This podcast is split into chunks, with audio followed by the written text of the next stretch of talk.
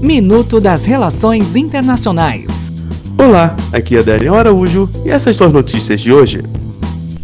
Wikileaks. O ministro do Interior do Reino Unido, Sahid Javi, confirmou nesta quinta-feira que assinou a solicitação de extradição do fundador do portal Wikileaks, Julian Assange, para os Estados Unidos, país que deve julgá-lo por diversas acusações, entre elas a de espionagem. Reino Unido. Terminou nesta quinta-feira a primeira rodada de votações para eleger o novo premier do Reino Unido.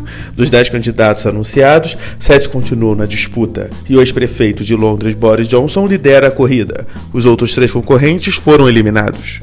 Exportação de animais. Pelo terceiro ano consecutivo, um movimento internacional, liderado pela organização não governamental Compassion in World Farming, mobiliza a população mundial em torno do Dia Internacional contra a Exportação de Gado Vivo, celebrado amanhã, dia 14, com o objetivo de conscientizar as pessoas sobre o sofrimento dos animais que são exportados vivos para o abate em outros mercados. Até o próximo minuto. Enquanto isso, aproveite mais conteúdo no portal seire.news.